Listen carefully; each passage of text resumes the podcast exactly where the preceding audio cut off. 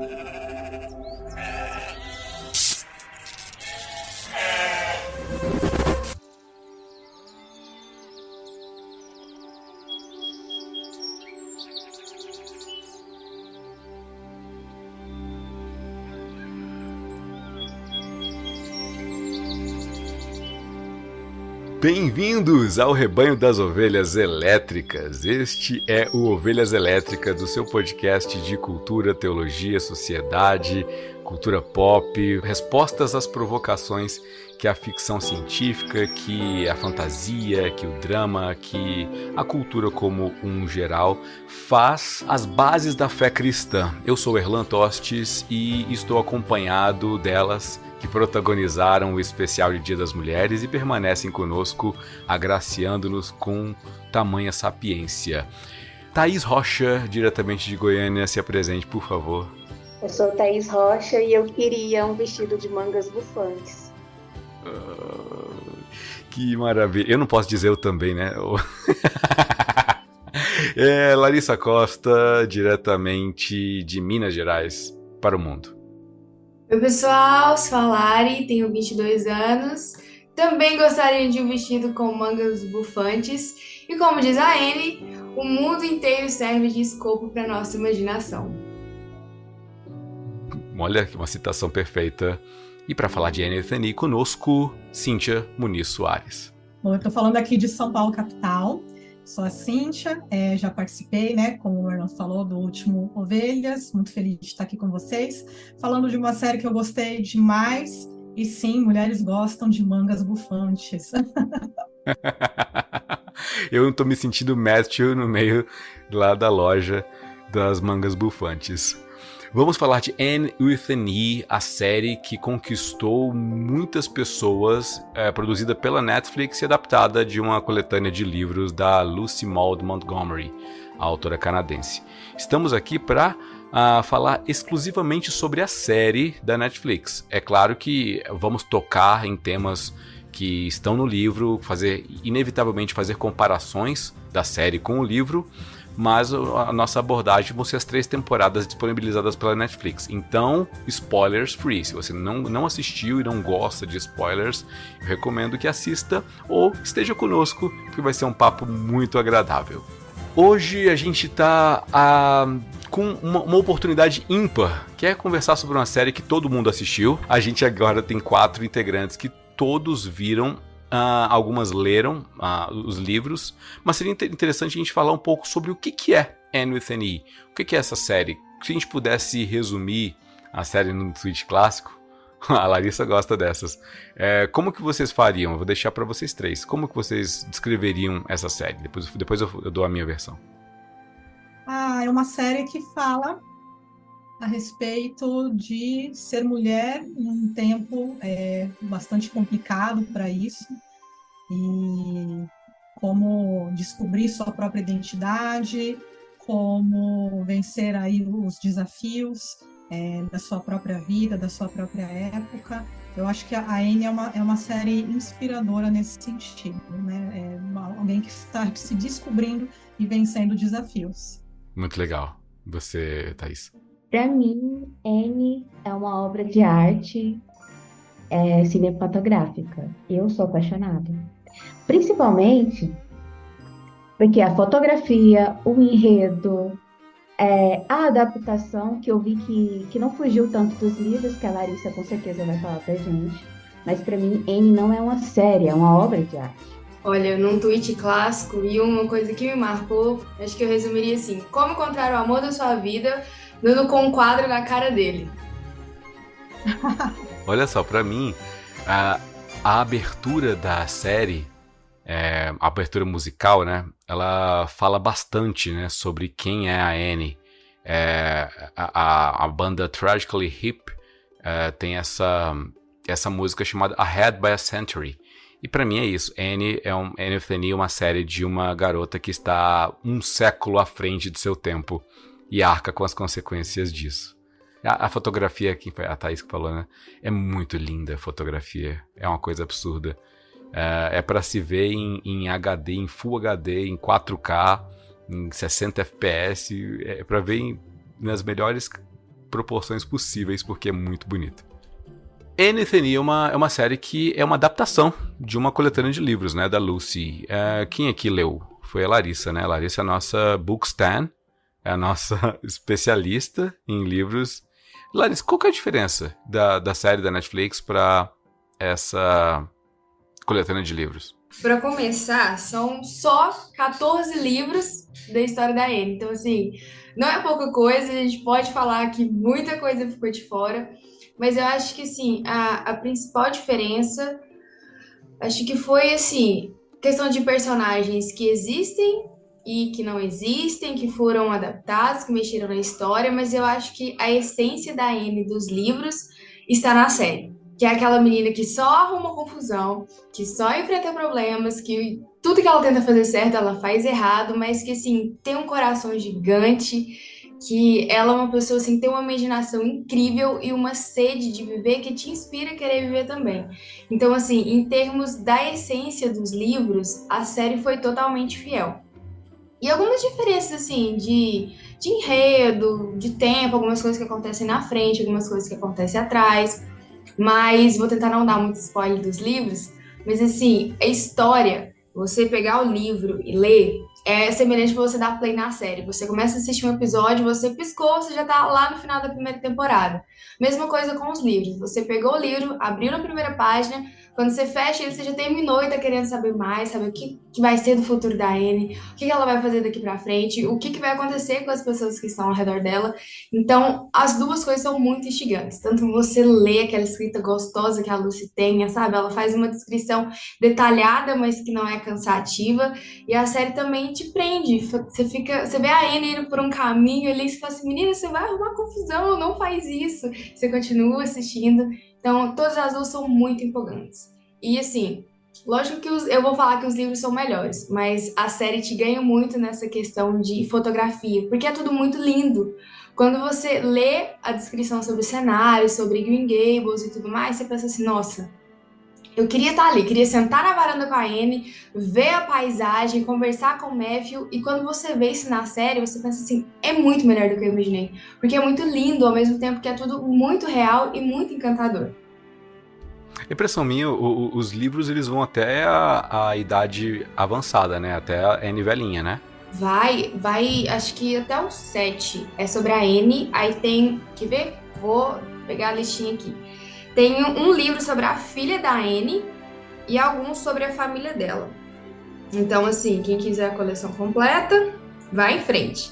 Então, a gente tem Anne de Green Gables, que é o primeiro, Anne de Avonlea, que é quando ela vai para a faculdade, já está um pouquinho mais velha, Anne da Ilha, Anne de Wind, Anne a Casa dos Sonhos, Anne de Ingleside, Vale do Arco-Íris, e aí vem a Hila de Ingleside, que é a filha dela. Aí a gente tem O Retorno dos Blythes, Crônicas de Avondia, mais Crônicas de Avondia, os Poemas dos Blythes, os Contos dos Blythes, volume 1, e os Contos dos Blythes, volume 2, que são, assim, historinhas, contos sobre coisas do dia a dia da família e tal. Eu não li todos, eu li até o terceiro, se eu não me engano, mas, assim, são maravilhosos, são perfeitos. E eu lembro que você falou que gostava muito da Marilla, né? Eu consegui achar um que é sobre a história dela jovem. Só que ele não foi escrito pela Lucy. Ele é uma fanfic da. Deixa eu pegar o nome dela aqui. Da Sarah McCoy, que vai contar sobre a infância e juventude da Marilla lá em Green Gables. Não sei se é muito fiel, não sei se vai ter coisa que a gente vai discordar, mas eu achei muito interessante, porque você imaginar a Marilla jovem, deve ser uma coisa totalmente diferente daquilo que a gente viu. Thaís e Cintia, como é que foi para vocês a experiência de assistir a série? Ah, eu achei realmente incrível, não só por essas questões que a gente já colocou, é, fotografia incrível, é, atores, trilha sonora, tudo é, é, feito com muito esmero, né? Porque a gente está falando de uma obra que é muito clássica, né, da literatura canadense, que já possui uma série de adaptações. Então, para você criar algo novo, né, manter a excelência, cativar esse público mais contemporâneo, a gente percebe que foi feito um trabalho realmente é, muito assim esmerado assim da, da, da, do pessoal da produção, né? Tanto que para atriz eu estava lendo assim é, que foram duas mil entrevistadas até eles chegarem na atriz que interpreta né, a protagonista da Anne, porque tinha que ser realmente alguém muito especial, o teste foi diferenciado. É, então, assim, a série ela, ela enche os olhos realmente. Mas o que me chamou a atenção como alguém que não leu o livro, né, e, e a gente percebe claramente que algumas temáticas elas são muito atuais. Né? Então eu fiquei sempre nessa dúvida do que foi adaptado, do que não foi. E sim, a história ela foi adaptada em algumas coisas. Então é, algumas características dos personagens acabam, acabam sobressaindo um pouco mais na série do que no livro. É, não somente essa questão de novos personagens, mas algumas modificações de personagens para incluir essas temáticas contemporâneas que é, eu estava até lendo uma, uma entrevista com, com, as produtoras e elas falavam algo do tipo é, trazer essa, essas temáticas atuais para que as pessoas se identificassem, mas imaginando como a, a N interagiria com esses temas. Né? Então tentaram de fato manter a essência da N, mas trazer alguns assuntos novos, alguns assuntos que são aqui da, da nossa época, né? E que, obviamente, não foram trabalhados no livro porque não pertenciam à, à época do, da, da, em que se passa a história.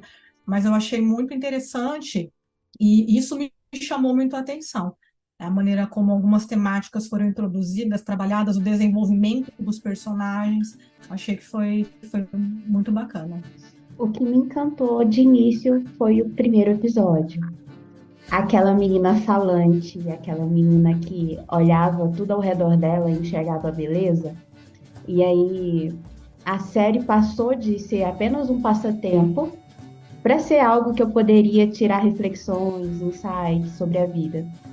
E sabe aquela frase do Chesterton que ele fala que a beleza da natureza é o carinhoso sorriso de Cristo mostrado através da natureza ou da matéria?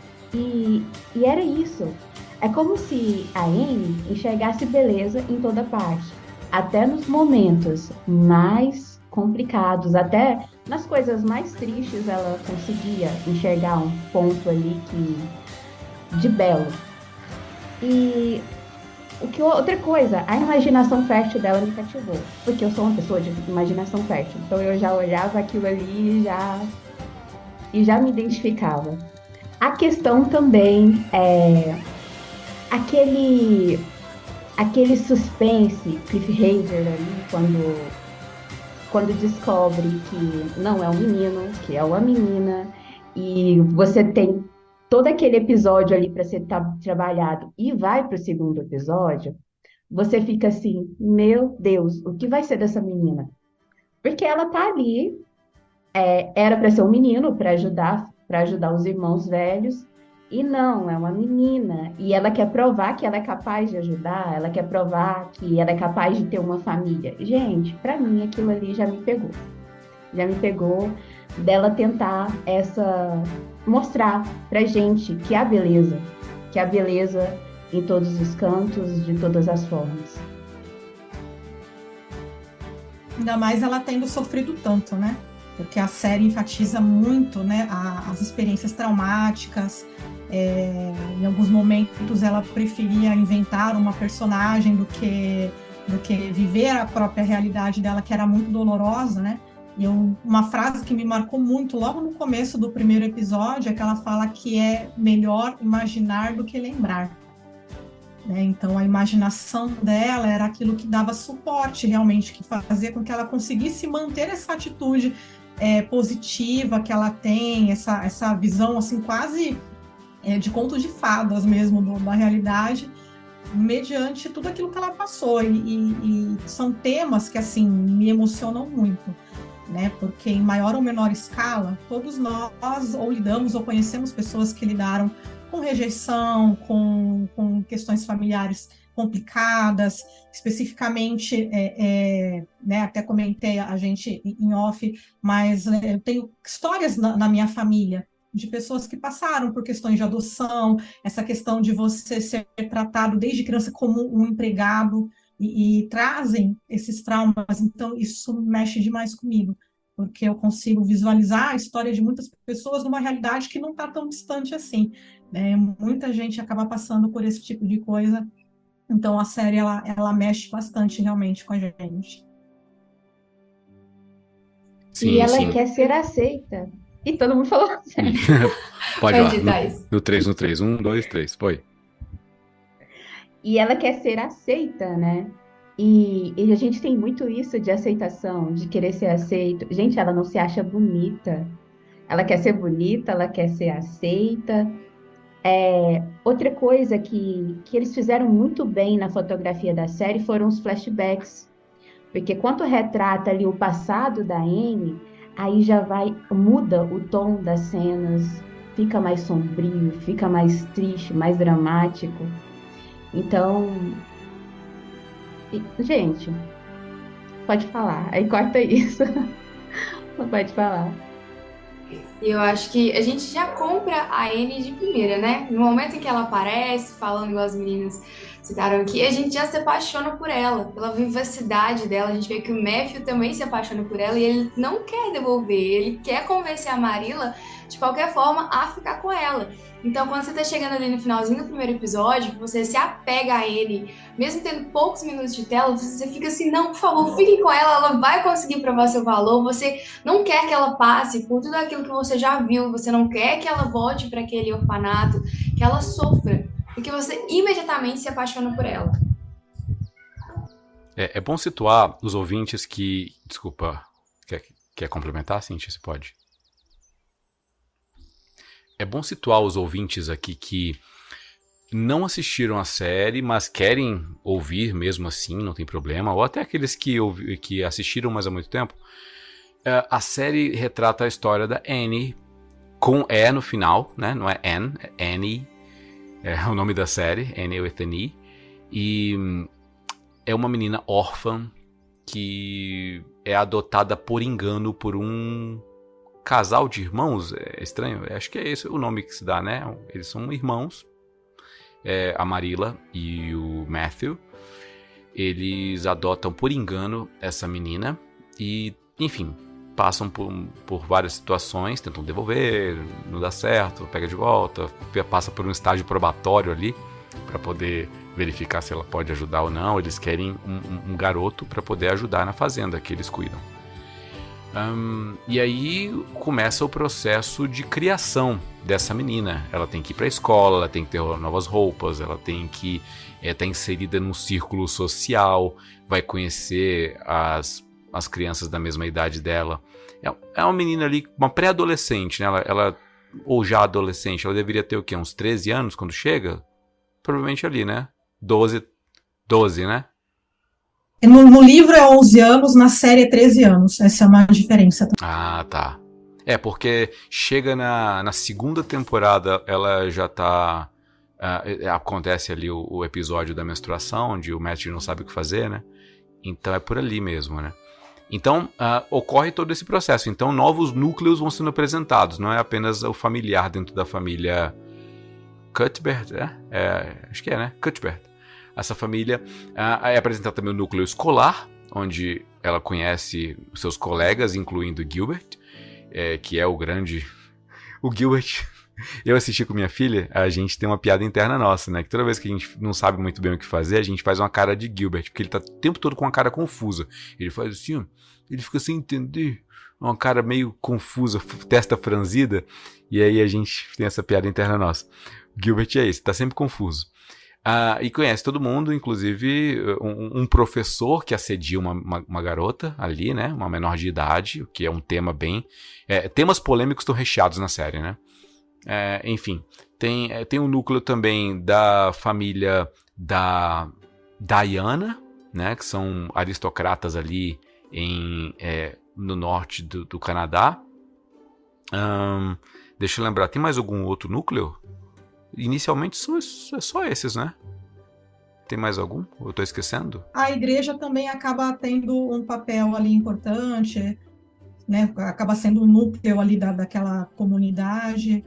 É, as crianças têm que desenvolver algum tipo de atividade ali, tem uns momentos que os líderes religiosos tomam decisões, mas acredito que no livro isso, isso seja um pouco mais marcado do que na série. É um tipo de escola dominical, não é?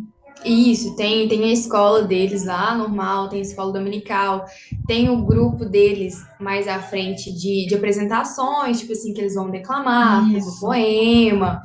Tem, assim, tem bastante personagem, bastante gente. É, é aquela sociedade típica, centrada né, ali na, na, na igreja, é, retrata bem ali uma época a questão das convenções sociais, a questão de como você deve se comportar, de você buscar essa aceitação diante das pessoas. Então, logo que a Anne chega, já começa todo mundo a fazer algum tipo de julgamento sobre ela, querem entender quem ela vai representar ali naquela comunidade, se ela é uma ameaça para as outras crianças, se ela né, é, uma, é uma boa influência. Então, é, é, é, é uma sociedade onde tudo é, é muito. É, busca muito essa questão da aceitação. E a, a, religiosidade acaba convergindo também muito nisso, né? O jeito certo de orar. E a Anne já tinha um, espírito um pouco mais livre, ela já, já tinha uma outra forma de pensar. E a Marila tentando trazer ela mais para aquela, vamos dizer, ortodoxia religiosa, que é aquilo que né, dava a, a base ali daquela comunidade. Então, acho que essas coisas acabam tendo nuances também, né? Gente, a cena que a, que a Anne questiona a Marília de como orar, que ela ainda pergunta, tem que ser mesmo ajoelhada? É, é como se ela não quisesse que fosse automático, como se ela quisesse entender uhum. aquilo. Gente, a Anne é uma teóloga, questionadora.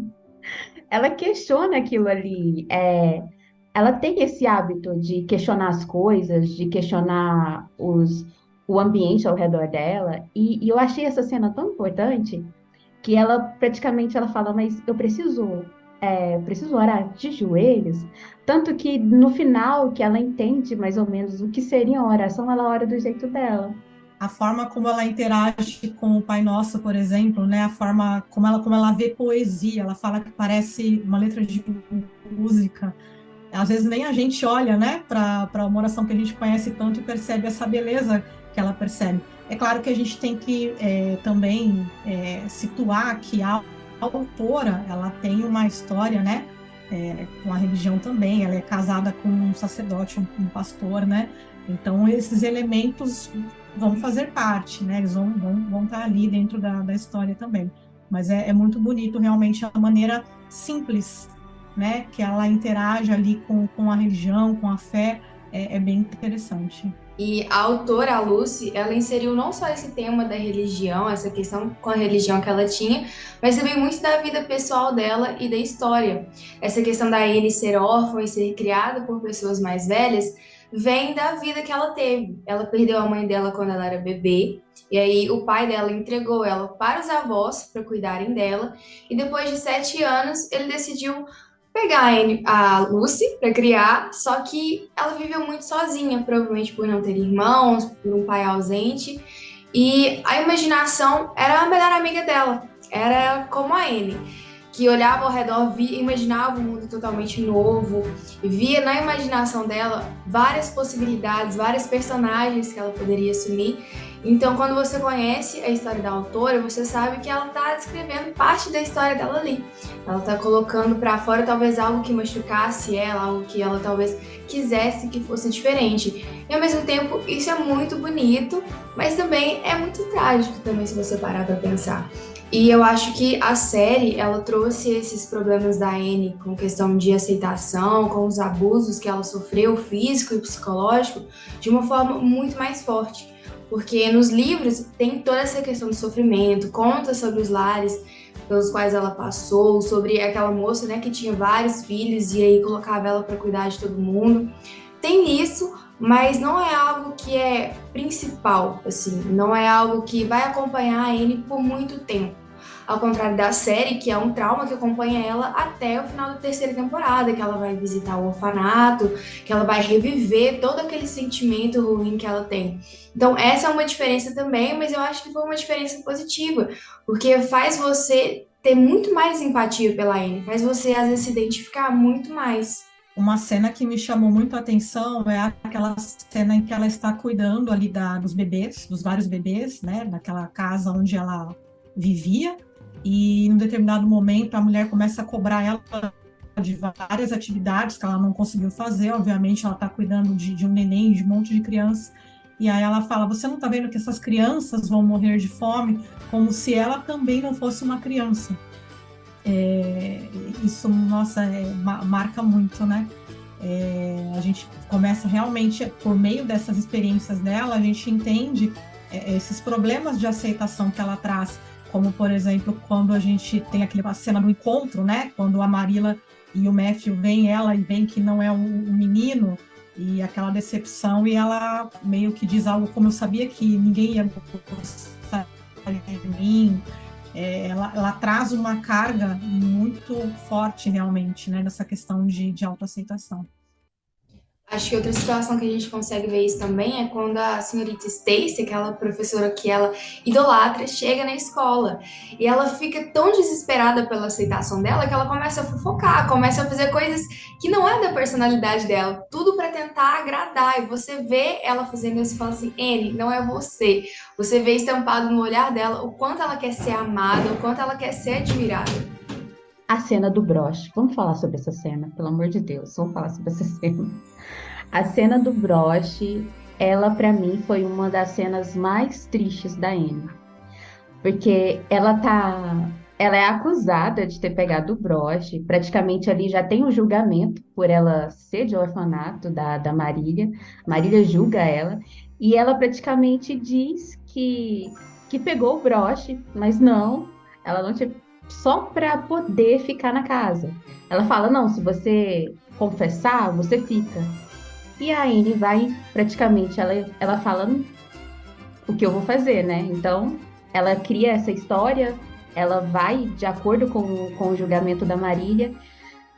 E, gente, a Marília devolve ela. Gente, o que, que é aquilo?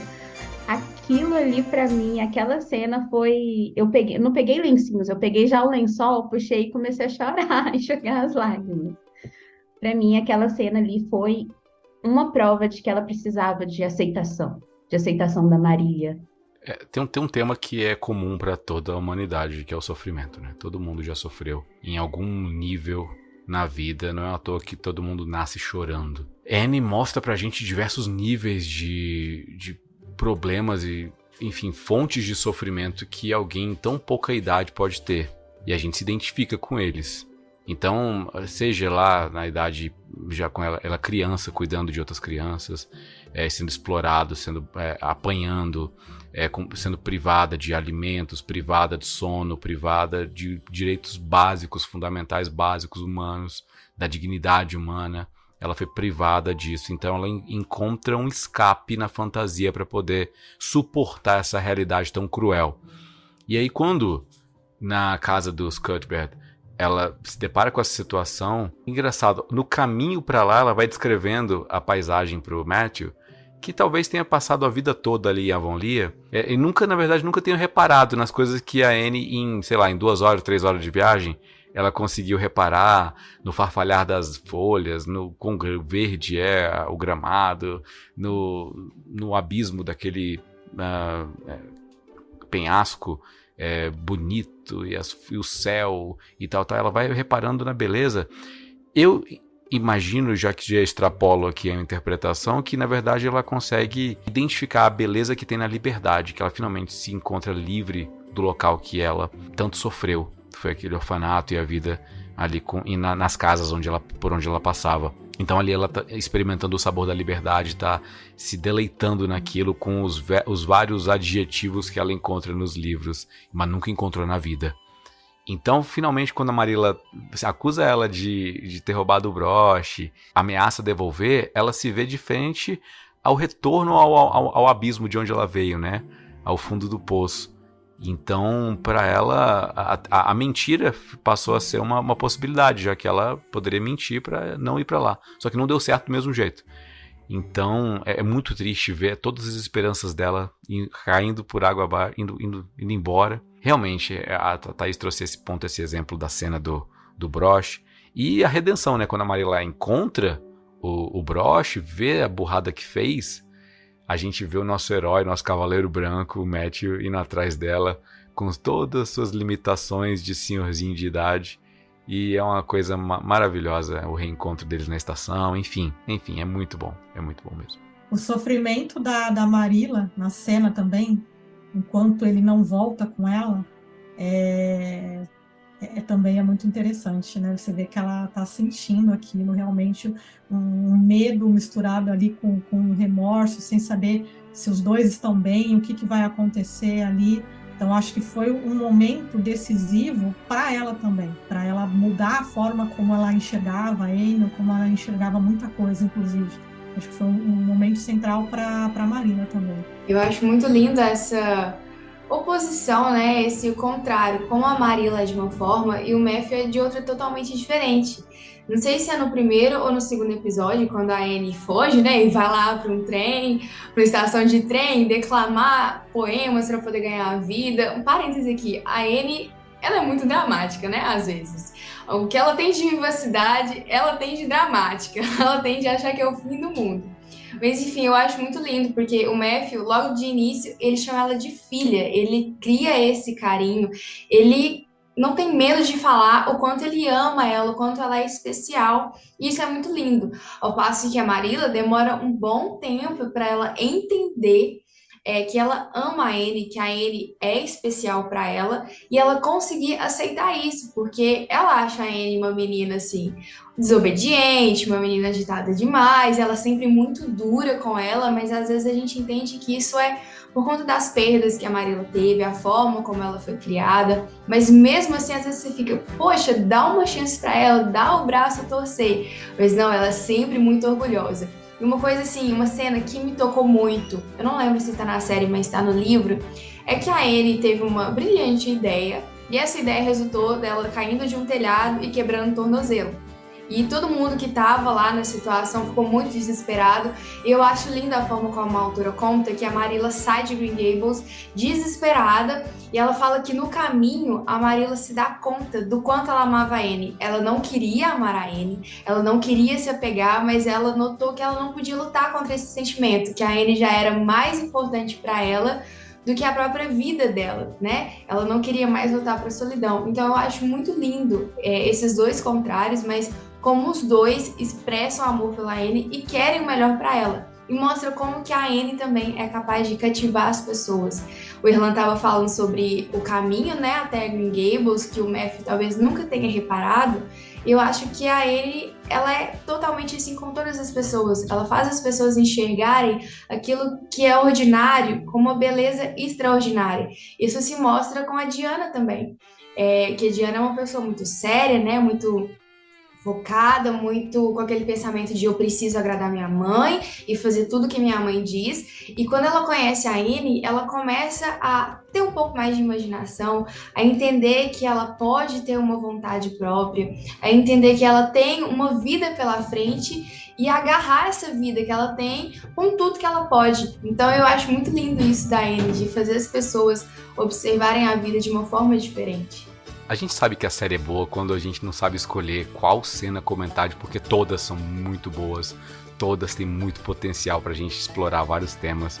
Ela foi falando aí da, da, da cena em que a, a Marilla se dá conta que ela ama a Anne. É, eu acho interessante isso. A, a, o, o Matthew fala para ela direto que a ama, que, enfim, demonstra sentimentos para ela. Talvez, olha só, conjectura. Talvez seja porque ele passou tanto tempo reprimindo o sentimento que ele tinha lá pela namoradinha dele, lá pela, pela menina que, sei lá, 60 anos atrás ele, ele conheceu e não se declarou e ficou por isso mesmo. E a, a moça lá da loja da, de, de roupas, né? É, e talvez agora ele não quer perder a oportunidade, o tempo está acabando, né? Então é uma nova oportunidade para amar. Então talvez é uma série que nos, nos ensine que é, não dá para perder tempo. Amar é para ontem, a gente tem que amar e demonstrar amor para as pessoas que a gente se importa. Tem muitos temas polêmicos em NFNI: pedofilia, abuso infantil. Tem casos de ganância quando o, os golpistas do ouro aparecem lá e todo mundo quer, quer investir na, na Telex Free do, de Avonlia, né? No, no, na, na, pirâmide do Pix de Avonlia. Racismo, é, racialismo também com os indígenas, né? É, escravidão, enfim, são temas pesados para uma série fofinha, né? Eu acho que essa dicotomia que, que dá um destaque grande para a série, né? Abuso e tortura infantil também. Sim, sim, sim, sim. Escravidão, né? Com o Bash e com a, mãe dele. que tratava melhor o filho do senhor de escravo do que o próprio filho biológico. A agressão, agressão física com crianças quando.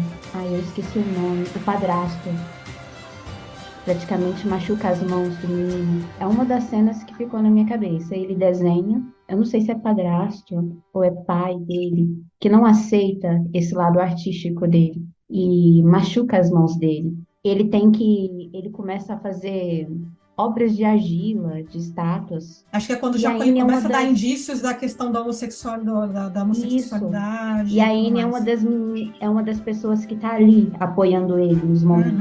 Uhum. E tem toda a questão também dos meninos da escola que vão caçar, encontram a, as, acho que é a, os estátuas de argila que ele faz, destroem, destroem a cabana também onde a Anne uhum. é, se reunia com as meninas para ler, para escrever. Ah. Então você já vê a questão do preconceito muito forte ali.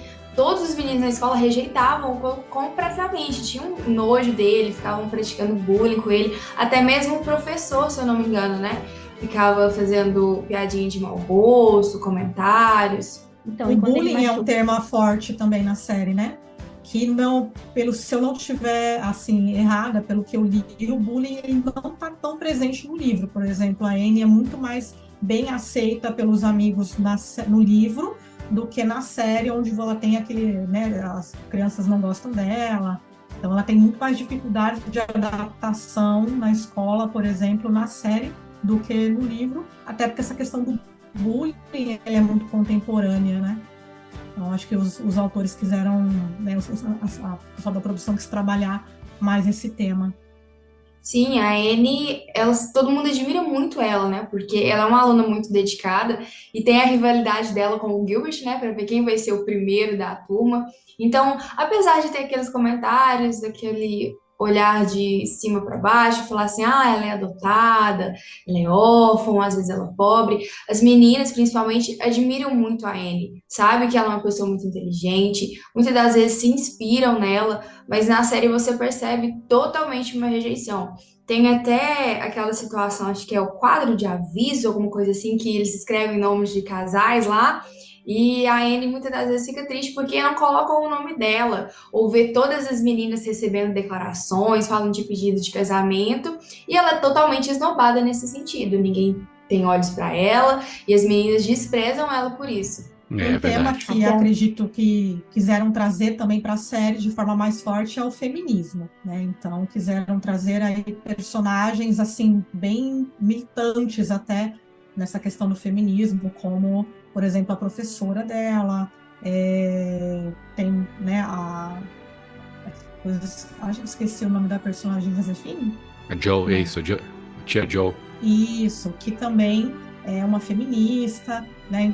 Então quiseram trazer é, esse olhar mais progressista também para alguns personagens como influências é, bem fortes para as crianças, não só para a mas para outras crianças também. É, a gente vê é, é, esses temas sendo introduzidos, obviamente, com um certo grau de anacronismo, né? Mas a gente é, releva, né? É o, a, a, tem, tem uma expressão para isso, é a supressão de supressão de descrença é um termo, termo que a gente ignora algumas coisas, tipo a gravidade sendo desprezada no Velozes e Furiosos, com o que os carros fazem. A gente ignora porque, beleza, vida que segue. Então a gente ignora também alguns anacronismos que a série apresenta quando vai falar sobre temas que são contemporâneos, mas colocados na virada do século XIX para o século XX. Então, algumas coisinhas ali. Então, assim, jamais, eu acho que seria muito difícil a gente é, encontrar uma aceitação ah, grande. E vocês conseguem ouvir esses gritos? algumas crianças gritando? Ou é da minha cabeça ou só aqui pelo corredor que tá. Provavelmente a minha cabeça, esquizofrenia bateu. Aí, enfim. É. é deixa eu retomar. Então, Uh, esse uh, é, seria muito difícil encontrar no, nessa virada do século XIX para o século XX uma aceitação tão grande como aparece na série de personagens que são homossexuais, que são têm essas tendências mais progressistas, pautadas no feminismo. é, ou então um, um relacionamento tão forte entre um personagem homossexual como o Cole ou, ou, ou que tem muita tendência homossexual com as outras meninas e os e, e, um, na verdade é, seria muito difícil um protagonista um, um, menino forte como de personalidade forte como Gilbert ser tão progressista naquele período por, por mais legal e bom que ele seja pessoas ainda são frutos do seu tempo. A gente encontra grandes cristãos, grandes homens de Deus que foram escravagistas, que foram pessoas que não respeitavam direitos humanos como nós entendemos hoje. É por isso que o anacronismo ele está presente na série. Porém, é, a gente a, consegue perceber que a série tem uma intenção para uma mensagem a, a passar para quem assiste. E essa mensagem é uma mensagem de inclusão, uma mensagem de tolerância, uma mensagem de valorização da vida humana, enfim, o que é positivo. Então, nesse, mas só que eu. Aí uma, uma visão minha. Eu acho que isso tudo foi à custa, ou às custas de um tipo de. de apagamento da religiosidade latente no, no livro. Então parece que é uma sociedade meio que agnóstica. Não se fala muito em Deus, apesar das cenas da oração, mas são os primeiros, os primeiros episódios da primeira temporada.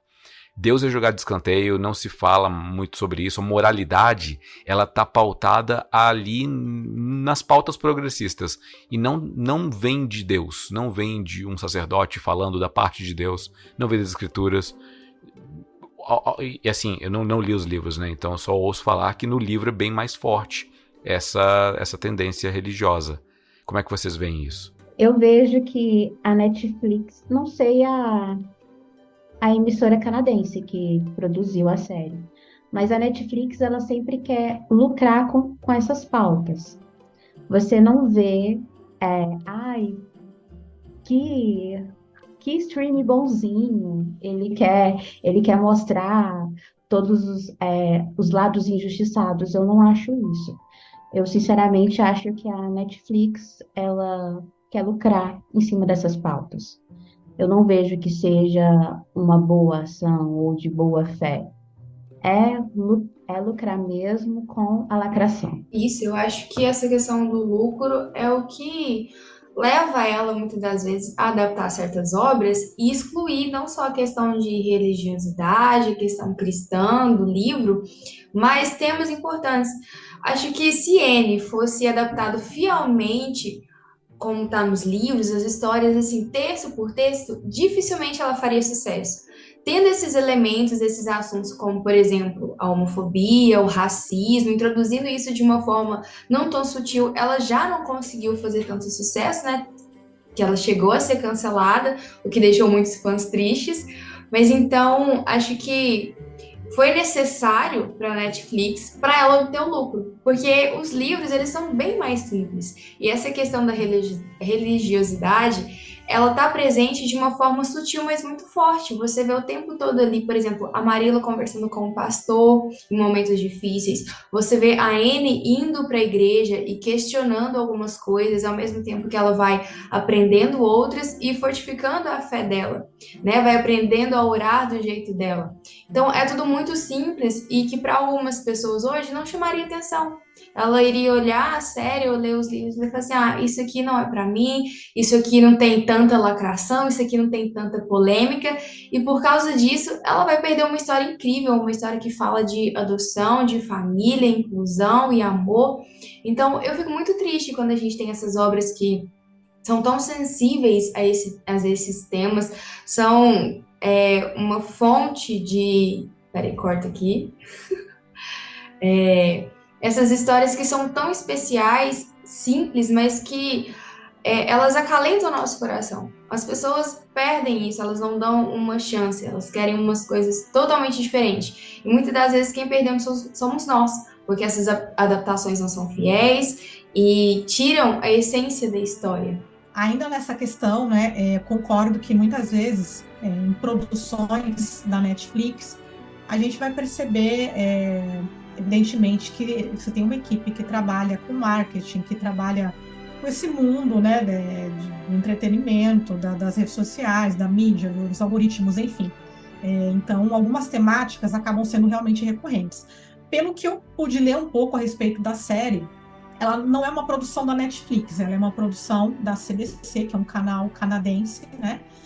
Então eu entendo que muito disso que foi colocado, dessas né, coisas que são de fato, é, em alguns momentos nos parecem aí anacronismos, né? Essas adaptações, eu acho que elas refletem muito mais talvez o espírito da cultura é, canadense realmente, né? De tentar traduzir os temas que refletem essa cultura que, que, como quase todas as culturas contemporâneas, são secularizadas em alguma medida, né?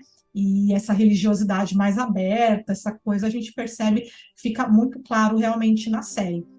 E sobre o cancelamento, é, realmente isso causou muita revolta, né, nas, nas pessoas que estavam nos fãs que estavam assistindo, acompanhando, principalmente porque muitas histórias ficaram sem uma resolução, ficou, ficou sem um final. Mas a, a o pessoal realmente tentou é, continuar de todas as formas, até se cogitou, parece, fazer um filme para dar um fechamento para a história de Netflix e o, o, canal do que realmente uma questão, um problema da, de aceitação. Então, não acho que foi público, pelo que o pessoal assim comentou. Nas entrelinhas houve um desentendimento, tanto que a, emissora ela, ela rompeu e então te, teve alguma coisa a mais aí nos bastidores que envolve, acho que mais questões de discussão econômicas, enfim, do que a aceitação do público. Eu acho que a aceitação em, em, em si mesmo para quem lê o livro e vai perceber aquelas coisas, né, e não vai curtir tanto, é, acho que, de certa forma, é normal, né, gente? Quem lê Senhor dos Anéis vai pôr um monte de defeito na série, vai pôr um monte de defeito nos filmes, enfim, é natural a gente achar essas diferenças, mas acho que não a ponto da gente desgostar da série. Eu acho que ela tem, sim, algumas falhas, mas ela continua sendo é, uma obra de arte, como a Thaís falou. Isso, e teve um acerto muito grande, na minha opinião, que foi a introdução e a criação do Sebastian e da Mary, é, se eu não me engano, o Gilbert conhece ele no navio, né? Não lembro muito bem da história. E particularmente eu achei lindo a história dele com a Mary, aquela questão da Mary com o filho que ela já tinha, né? Aquele filho mais velho. E eu chorei horrores quando ela, spoiler aqui, quando ela faleceu, e eu achei que foi que o luto ali foi tratado de uma forma muito bonita, sabe? Você vê o sofrimento do Sebastian, do Gilbert, mas você vê também o amor que aquela comunidade tinha por aquela família, né? Quando eles vão fazer, acho que é a refeição de ação de graças, e aí a Mary tá acamada e ela não consegue ir até a igreja, mas o pessoal da igreja vai até ela, leva a refeição e tem aquela questão da comunhão ali, aquele abraço que eles dão ela. Eu achei lindo, é uma coisa que não está nos livros, e eu até acho que falta uma certa diversidade na história, né? É, questão de personagens, questão de nacionalidades nos livros, mas que na série isso foi maravilhoso. Isso com certeza é, pegou muita gente, né? Deixou muita gente emocionada, deixou muita gente impactada. Uma coisa que eu percebi na série foi isso: é a solidariedade e a cumplicidade entre a comunidade. Você vê muito isso. É, quando acontece um incêndio, você vê toda a comunidade se mobilizando ali para ajudar. É, até na questão do papel feminino, quando você vê é, as mulheres é, se juntando para falar sobre conquistas e desafios, você vê isso, solidariedade e cumplicidade entre as mulheres. E eu acho que a, a essência ali do, do papel feminino que a série queria passar era isso, o, a união entre mulheres e o que isso poderia, poderia tornar para a sociedade essas conquistas, os desafios, elas discutindo ali os papéis femininos, o que era de homem, o que era de mulher, é, você via isso, essa solidariedade, esse vínculo, e isso também transborda para a comunidade. Você vê muito isso, você vê muito isso. E uma série que eu assisti durante a pandemia, e você vê que em momentos ruins, é, em momentos de sofrimento, a, a comunidade ela se mobiliza.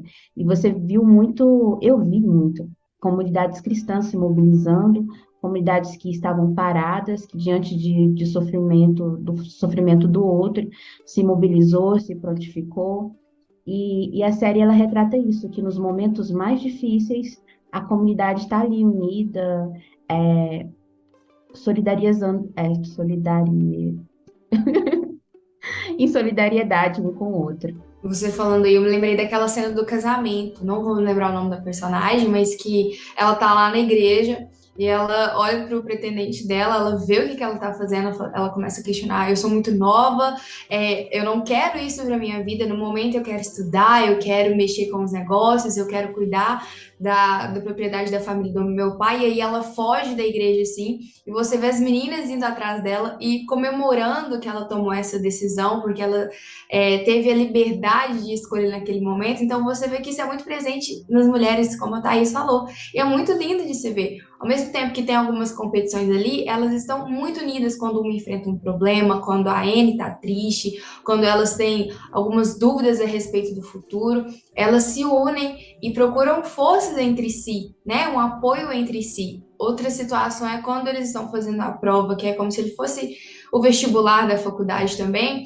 e todo mundo se dedicando aos estudos, tanto as mulheres como os meninos, e ele não existe uma diferença entre eles todo mundo ali se apoiando, todo mundo na expectativa do futuro. Isso é muito bonito, isso é muito bacana de ver quando você pensa que naquela época existiam pessoas extremamente tradicionais, como por exemplo a vizinha da Marila, a, se não me engano, acho que é a Rachel. A Rachel fofoqueira. Uma... Isso, que para ela é um escândalo aquilo, as meninas talvez pensarem em estudar, para a mãe da Diana também, que fala que ela não vai fazer faculdade. Então, quando você vê essa nova geração ali tomando as suas decisões, seguindo seus caminhos, é muito inspirador, é muito legal. Eu acho a Rachel uma personagem muito interessante, né? Porque você sabe que ela é aquela fofoqueira e tal, mas aos pouquinhos ela vai se apegando também, né, com, com a Anne.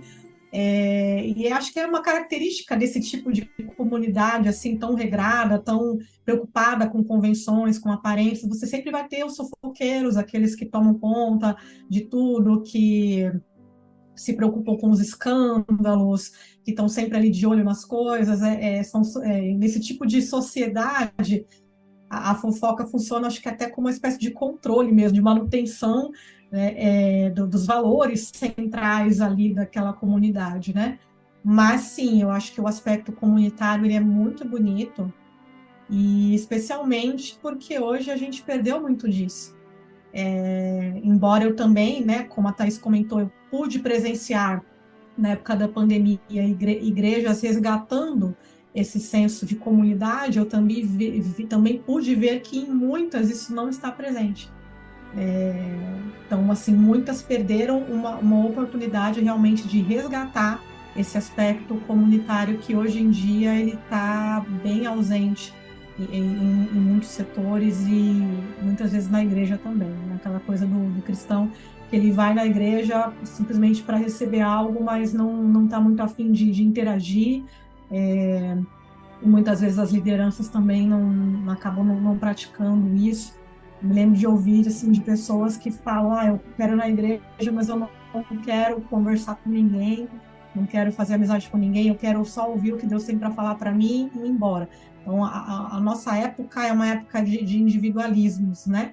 Então, quando a gente percebe essa questão da comunidade, isso realmente enche os olhos, porque é algo que a gente deseja viver.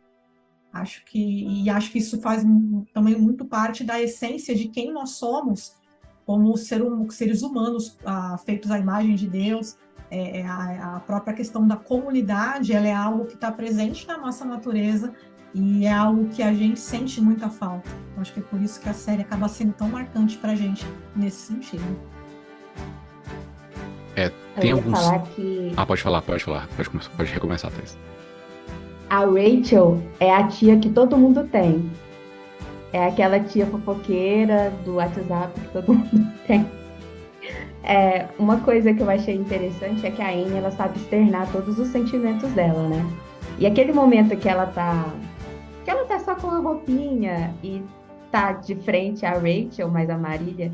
E aí a Rachel fala assim: é, que a Anne é só pele e osso, que ela é sardenta, que ela é ruiva, e a Anne vai vir para ela, como você tem coragem de falar isso de mim? Você, eu não falei para você que você é gorda e tantas outras coisas. É, é um momento ali que eu vejo a Anne sendo criança de verdade, a Anne revidando. Ela sem filtro, só revidando. Eu vejo muito isso em criança. E e eu me senti, tipo, satisfeita quando a Anne faz isso. Quando a Anne praticamente ela revidou ali a, a tia fofoqueira. Eu me senti. Eu me senti contemplada com isso. Acho que tem um momento, espero que não seja coisa da minha cabeça, que a própria Marilla fala com a Rachel, alguma coisa assim. Acho que elas brigam porque a Rachel fala algo da Anne e a Marilla toma as dores dela e elas brigam. Não lembro se tem na série, não sei se é no livro, mas eu tenho uma vaga lembrança disso. E é muito legal isso. Você vê até a Marilla perdendo a compostura dela, toda séria, pra. Sim, sim, sim. Tem muitos, tem muitos exemplos na série de temas que conversam com a nossa realidade da, da, da tradição cristã. É, muitos personagens são perdoados por conta de situações que aconteceram, seja em uma, em uma discussão infantil, como no caso da Anne com a Diana, onde ah, elas primeiro, primeiro elas juram ah, serem melhores amigas para sempre, irmãs de sangue para sempre, e aí depois tem uma discussão onde elas, não, então jamais nos voltaremos a nos ver novamente. Acho que é no caso com o Gerry, o, o menino francês é, que trabalha lá, e a Diana tava com vergonha dele, enfim, a Andy fica brava, elas rompem relação ali. E depois elas se perdoam. Tem o caso também de que elas se embebedam sem querer, né? E geram problema. Os pais uh, evitam que a Anne seja uma, uma péssima influência para fi a filha. Enfim, mas aí a Anne depois salva a, a, a vida da Minnie May, né? E, e a experiência dela. Eu, eu lembrei do texto de. Eu, eu, dei aula agora de Gênesis no, na EBD. Eu lembrei do texto de. de no final de Gênesis, quando José olha para trás e vê todo o mal que os irmãos fizeram para ele, e ele identifica que Deus usou aquele mal para fazer bem para muitas pessoas. E ali talvez a Anne, por conta do abuso que ela sofreu e as experiências que ela foi obrigada a ter em idade tão, tão jovem, é, tão criancinha, mas ela aprendeu a salvar vidas, né? Aprendeu manobra de Heimlich, que seja, aprendeu algumas manobras ali que eh, seriam muito importantes para crianças e salvou a vida da, da menininha lá, da Minnie May. É, acho engraçado esse nome. Enfim, ah, temos outros, outros casos, o, o, o Bash voltando a ter relação com a mãe, a qual o nome dela? Da, da, da esposa do, do, do, Sebastian, a que faleceu. Ela tinha um filho, né? Que rompeu relação com ela também. E depois a Mary. O filho dela, ela tem um filho bem, bem grande, né? E, enfim, ele há, há, um processo de perdão ali, porque ele tem meio que um ciúme, ele, ele se embebeda e tal. Enfim, é, várias situações mesmo. Os próprios pais da, da Diana, que é, começam com um ar bem arrogante, no final eles financiam os estudos do Gilbert. A noiva do Gilbert, né?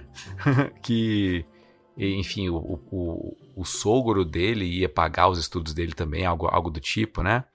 Mas ele rompe com, com ela, porque, enfim, a gente. A, a cena que a gente aguardou três temporadas finalmente acontece, né? Os dois ficando juntos. É, enfim, tem vários temas, o perdão é um deles, a, a valorização, o cuidado com marginalizados, uh, esperança, otimismo, a Anne dando conselhos e sempre apoiando pessoas. Sabe, por mais que a Netflix tenha esvaído o tema do cristianismo, ele está muito presente porque o que ela faz é espalhar uma mensagem de esperança que é o carro-chefe no cristianismo, que é, é por mais que ela fala, ela tem uma fé na humanidade, é, mas a gente sabe que a, a, origem dessa fé, dessa, dessa esperança, ela, ela tá na tá na cruz, né? Tá no que Cristo fez por nós. Então, eu não quero também ficar aqui é, pagando de o, o santarrão que fica vendo coisas onde não tem. Mas a gente é pago para isso, Ovelhas Elétricas está aqui para isso. Não estou brincando, a gente faz de graça. A gente tem um, um, um boa vontade de encontrar a graça, porque Deus manifesta ela para justo e injusto e derrama chuva para todo mundo. Então, derrama chuva até para os roteiristas da Netflix. Então, esses temas que comunicam esperança para quem assiste são muito caros para nós cristãos, né? Então, perdão, graça, misericórdia, amor, sacrifício. Acho que o Matt é o melhor exemplo de, de cristão ali, sendo que ele, eu vi ele na igreja umas duas vezes. Mas é o melhor exemplo. Tanto que ele perdoa, tanto que ele ama, tanto que ele se sacrifica, tanto que o coração dele está quase falhando, mas ele continua caminhando. Eu acho lindíssimo isso.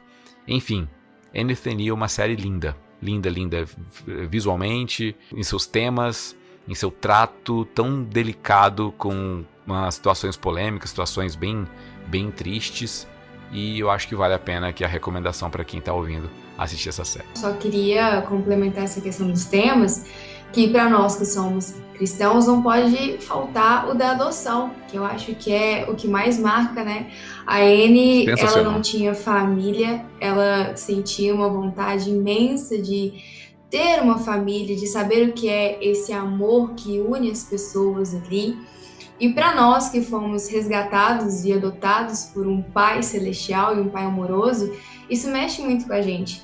Né? Muitas das vezes nós temos dentro de nós essa ânsia por querer um pertencimento, por querer aprovação, e muitas das vezes a gente busca isso em lugares que não vão nos satisfazer, né? Em vícios, em pessoas, pessoas que são pecadoras e imperfeitas, mas a partir do momento que nós encontramos o nosso Pai, nós encontramos Deus, esse sentimento, ele acaba e ele dá lugar ao amor que preenche o nosso coração, nos traz alegria, nos traz paz, nos traz essa vontade de viver que a N tem, que ela sempre teve, mas que ela aprimorou quando ela chega em Green Gables e vê que ela vai ser acolhida, que ela vai ser amada e que ela não precisa ter medo de ser quem ela é porque as pessoas que estão ali com ela apoiam, as pessoas que estão ali sabem dos defeitos dela, mas mesmo assim decide permanecer do lado dela. Então, isso é muito lindo quando a gente traz isso para nossa vida e principalmente à luz do evangelho. Algo que retrata muito a questão da adoção é, nos termos do evangelho é a cena em que ela ganha o sobrenome. Você nota ali que ela valoriza mais os momentos felizes do que as coisas. É, quando ela ganha o sobrenome, que ela faz parte de uma família, aquilo ali retrata o cristianismo. Nós ganhamos, é, nós ganhamos o, a adoção de, de Cristo, ali nosso irmão mais velho, e fazer parte de uma família maior, que é a igreja, é, para fazer parte de uma missão maior, que é a missão de Deus. Então, aquela cena ali, ela retrata muito isso. A cena, a felicidade quando ela ganha um sobrenome, que ela agora é participante de uma família, que agora ela foi adotada. E aquilo ali, para mim, é um momento de, de rendição da série. Tem aquela música, né, do Israel Subirá, adoção, que fala: Me deu uma família, me deu um novo lar. Acho que é exatamente o sentimento que a Anne tem e que nós temos também, né? Quando nós entendemos a adoção do Senhor, o amor do Senhor, nós somos tirados de um lugar e colocado em um totalmente novo, uma família unida, uma comunidade, né? Como nós comentamos aqui, que cuida um dos outros. Então, acho que vale a pena também escutar essa música depois e refletir um pouquinho, né, casando isso com a série, porque ela é muito linda. E pessoas com tanta escassez assim que nem a N, escassez de, de amor, de família, escassez de. passou fome, sofrimentos. É, são pessoas que valorizam momentos e não coisas. E eu vejo muito isso na N, que ela fica feliz com os momentos, quando cada momento ali que, que ela pode aprender, que ela pode criar com a imaginação, ela valoriza isso, ela valoriza as pessoas, ela não valoriza coisas. E para mim, aquilo, isso eu pus tirar muito da série, que é algo que cristãos tinham que, que pegar como lição. Valorizar momentos, valorizar pessoas, valorizar a comunhão, a comunidade, valorizar os afetos e valorizar o outro. É, eu achei achei muito, muito propício a, a Larissa ter trazido o tema da adoção. É muito caro para nós. É, na verdade, acho que a série é, ela se sustenta nesse tema, né? Uma menina órfã que, que encontra uma família não convencional, já que são irmãos. E olha, e talvez, talvez, não sei se a Lucy tenha tido essa intenção quando colocou irmãos ao invés de um, um casal de idosos ou um casal onde eles não poderiam ter filhos, por qualquer outra situação. Eles colocaram irmãos que não se relacionaram, foram, foram celibatários, talvez não sei, ou não, não intencionais, né? Eles foram ali, é, tiveram suas razões, mas não, não se casaram. E, e esse, esses dois irmãos adotam, meio que sem querer, mas a, a, a mão da providência acaba guiando a, a Anne para essa família. E, e, então, eu não sei se foi intencional, mas é, é, é mais ou menos o que acontece na igreja, né? Quando irmãos uh, pregam e faz, fazem com que uma pessoa ganhe novos irmãos sendo filha do mesmo pai. É, por meio da adoção, né? Fomos esse tema da adoção é muito comum, Paulo usa isso. É, usa outras, outras, outras metáforas também, como enxertados numa mesma árvore, como partes de um mesmo corpo, como membros de uma nova família, mortos em um mesmo batismo, né? Romanos 6 fala dessa dimensão da morte que o batismo representa e uma, e uma adoção de uma, em uma nova vida ressuscitado com Cristo. Enfim, são várias as metáforas, mas todos têm esse mesmo sentido de incorporação à família de Deus. E, e, e indo para a literalidade da adoção, é muito bonito ver uma série onde pessoas que tiveram essa oportunidade de adotar é, crianças, adotar e trazer novas pessoas para o seu núcleo familiar, para o seio familiar, é, a gente consegue se ver representadas ali. É, talvez crianças. É, This Is Us tem essa mesma temática, né? Que fala sobre adoção. Enfim, é muito bonito, é muito bonito e incentiva. Por mais que a gente tenha citado esse termo lá atrás da, da lacração, é, é, talvez é, NFNI das séries que tem que tocam em temas progressistas é a mesma que é menos que tenta lacrar assim obviamente com muita com muita força é, ela traz temas de uma forma bem sensível bem bonita com diálogos primorosos e de uma forma que é, nos convida a pensar nesses temas, seja da adoção, seja na tolerância, seja na, no convívio com o diferente, seja no, no acolhimento, é, no, no, no, não racismo, né, na humanidade é, que está presente é, nas relações do Gilbert com o Bash, da, da Anne com a Cacoete, Cacoete, algo assim, né, a, a indígena, Cacoete. É, enfim, são é, é muito caro, esses temas são muito caros para nós cristãos. Por mais que outras pessoas não cristãs olhem e assistam e gostem, a gente olha, assiste e gosta, mas a gente se identifica também porque o que é pregado no domingo a gente assiste lá na TV, o amor, enfim, é, enfim, obviamente tem algumas é, diferenças, enfim, mas o, ponto não é esse, o ponto é que a gente consegue encontrar graça mesmo onde o autor não intentou. Thaís, queria falar?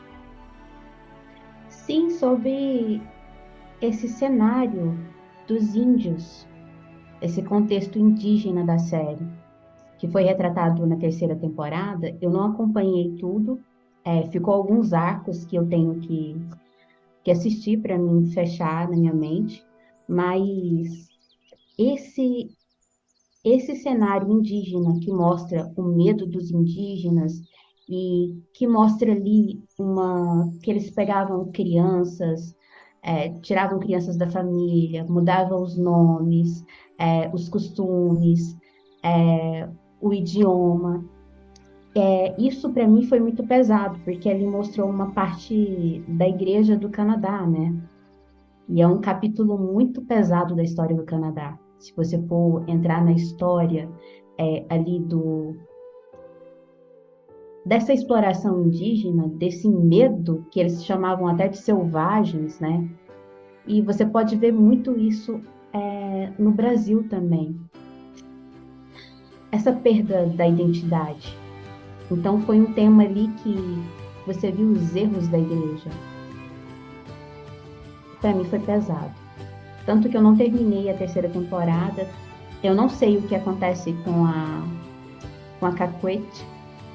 É, eu não sei se ela volta para a família, mas para mim foi um tema muito pesado nessa terceira temporada. Ah, então você não sabe, né? Você é, topa spoiler? Você quer, quer saber? Pode, pode falar. Tá. Não sabemos também, porque finaliza sem resolver esse problema dos índios. É um grande problema da terceira temporada. Eu acho que eles esperavam abordar uma quarta temporada resolvendo isso, mas termina com os pais acampados na frente, esperando. Não, então não... é um arco que não fechou. Não fechou. É bem, é bem decepcionante. Essa é uma questão que ficou sem solução mesmo, né? E é que a gente conversando, falando sobre nome, sobre identidade, né? É essa cena que a gente trouxe da Anne, quando ela escreve o nome dela completo pela primeira vez, com o sobrenome, que é uma cena muito marcante, né? Eu vejo essa questão do, do nome como, de fato, um, um marco na construção da identidade dela.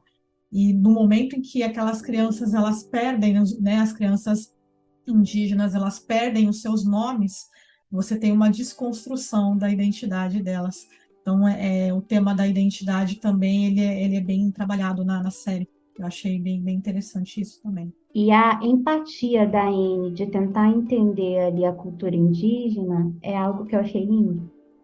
Eu achei lindo. Eu vi ali uma Anne, uma Anne missionária.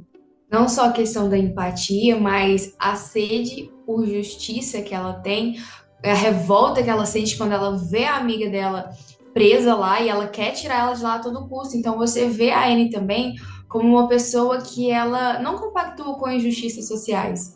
Seja essa amiga dela que foi levada, seja o preconceito com o Cole, ou seja qualquer outra situação ali na série, você vê que ela é uma pessoa que ela não se cala, que ela quer sempre fazer o que é certo e que ela não admite que outras pessoas sofram aquilo que ela sofreu o desprezo que ela sofreu pela aparência, é, pela origem dela, pela forma como ela é. É verdade. É, gente, vamos caminhar para o final. Acredito que a gente consiga extrair. Nossa, a gente extrai tanta lição, tanta coisa bonita da, da série. E, e é possível uh, fazer algumas conexões. A gente, a gente tinha falado sobre outros outros filmes, outras séries, livros que tenham essa, essa mesma temática para quem gostou. E fica como recomendação aqui. Vocês querem recomendar alguma obra? Eu acho que um, um filme bastante recente, que também é inspirado num livro, mas já, evidentemente, bem mais recente, mas que retrata mais ou menos a mesma época e também é, fala da construção de uma personagem feminina, adolescente, e que tem que superar toda a questão do, do, machismo e dos limites que a sociedade impõe. Enfim, eu acho que é a Enola Holmes, que está na Netflix também. É, então a gente tem os dois filmes lá e, e a construção da, da, da, personagem eu acho que é, é, bem interessante. Tem algumas, algumas similaridades. Eu vou indicar aqui dois livros da Lucy. Ela tem vários fora os livros da Anne. E eu vou indicar um box que chama A Menina das Histórias que vai contar a história da Sarah, que também vive no Canadá, na ilha que a Anne vive, só que se passam em mundos diferentes, né? Uma não tem nada a ver com a outra, mas a Sarah, ela é muito parecida com a Anne. Ela é uma menina muito viva, que tem uma imaginação muito fértil e que ama histórias. É, na série a gente viu muito lado da Anne leitora, escritora, mas que isso às vezes foi deixado um pouquinho de lado. E na história da Sara, isso é o ponto central. Ela gosta muito de escrever, ela participa de contações de histórias, ela escreve. E para quem aí gosta daquelas personagens que amam livros, como a Bela e a Fera, como a Jo, que eu citei no episódio passado, essa história com certeza vai cativar você e vai fazer a sua mente viajar. Eu indico um clássico que é Mulan, da Disney, que é uma valente garota que, quando o exército da China convoca cada família ceda um homem para lutar na guerra e a família dela não tem, que ela é menina. E o pai dela, que é idoso e já doente, tem que ir para tem que ir para a guerra para lutar. E ela se veste de homem, se disfarça de homem e vai lutar e encara esse desafio. É... E aí tem que todo mundo todo mundo já assistiu o desenho, mas eu queria que todo mundo assistisse a o live action, que eu gostei da adaptação live action. E, e é mais ou menos isso. É uma mulher que se disfarça de homem e você vai ver ali todos os o contexto cultural da China, que ela na verdade tinha estava se arrumando para se casar e na verdade ela se disfarça de homem e vai para a guerra. E o que acontece tem que assistir para ver. Gente, eu vou, eu vou na mesma vibe da Thaís, eu vou indicar. para quem não viu, apesar de. Pra gente é tão natural, né? Que vai. Os filmes vão estreando e a gente vai vendo. Mas para quem nunca viu, em 2012 a Pixar lançou o filme Valente, que para mim é um NTNI no século X, é, na Escócia, nos Highlands da Escócia. Então é muito legal. É, é a história da Merida. É uma menina bem à frente do seu tempo que quer questionar suas, seus tradicionalismos e quer lutar pela própria mão, em vez da galera querer conquistar a mão dela em casamento, ela mesma é dona da própria mão. E, enfim, é um, é um filme sobre, sobre maternidade, principalmente, né? A gente, a gente fez um especial Ovelhas Elétricas aqui do Pixar, a gente falou do, do Valente, deve ter sido dois, provavelmente. Fica a recomendação, eu gosto muito, é muito bonito. Enfim, é uma mensagem bem legal também sobre maternidade, sobre filiação e sobre como ficar longe de bruxas na floresta. É, então, fica a recomendação. Thaís, pode falar. E tanto Valente como Mulan fala sobre coragem. Sim, sim, sim, sim. sim. É, então a gente fica por aqui. É, muito obrigado, ouvinte, que você que passou esse tempo com a gente. Mês que vem temos mais um episódio de Ovelhas Elétricas e tá ficando bem bonito esse quadro de participantes aqui. A gente tem é, tentado ter um quadro bem diverso, com pessoas de várias áreas. E, e as mulheres estão dominando. Espero que continue assim. Então, tchau, tchau para vocês. Até a próxima. Fique com Deus. Peraí, peraí, como profissional do marketing, eu tenho que falar. Pessoal, não esqueçam de ir nos seguir no Instagram, comentar lá no YouTube, nosso episódio que sai, compartilhar bastante e comentar lá no site, no feed do Bibotaco também, tá bom? Ajuda muito a gente e deixem dicas também para os próximos assuntos dos nossos episódios. Boa, boa. Ainda bem que a, a gente trouxe a, a, Larissa do, do RH aqui para do, do marketing para o episódio, porque eu nunca faço esses pedidos. Então, é, compartilha, tá? Gostou do Ovelhas Elétricas? Joga no teu, nos teus stories, joga aí na, no teu Twitter pra gente ter mais ouvintes, mais pessoas poderem ouvir desse conteúdo tão bom que as, as ovelhas elétricas aqui compartilharam conosco. E uma coisa que a N é, é elétrica. Boa, boa. A N sim é uma ovelha elétrica. Então, eu não sei mais despedir, já fiz a despedida. Tchau, tchau, gente. Até a próxima.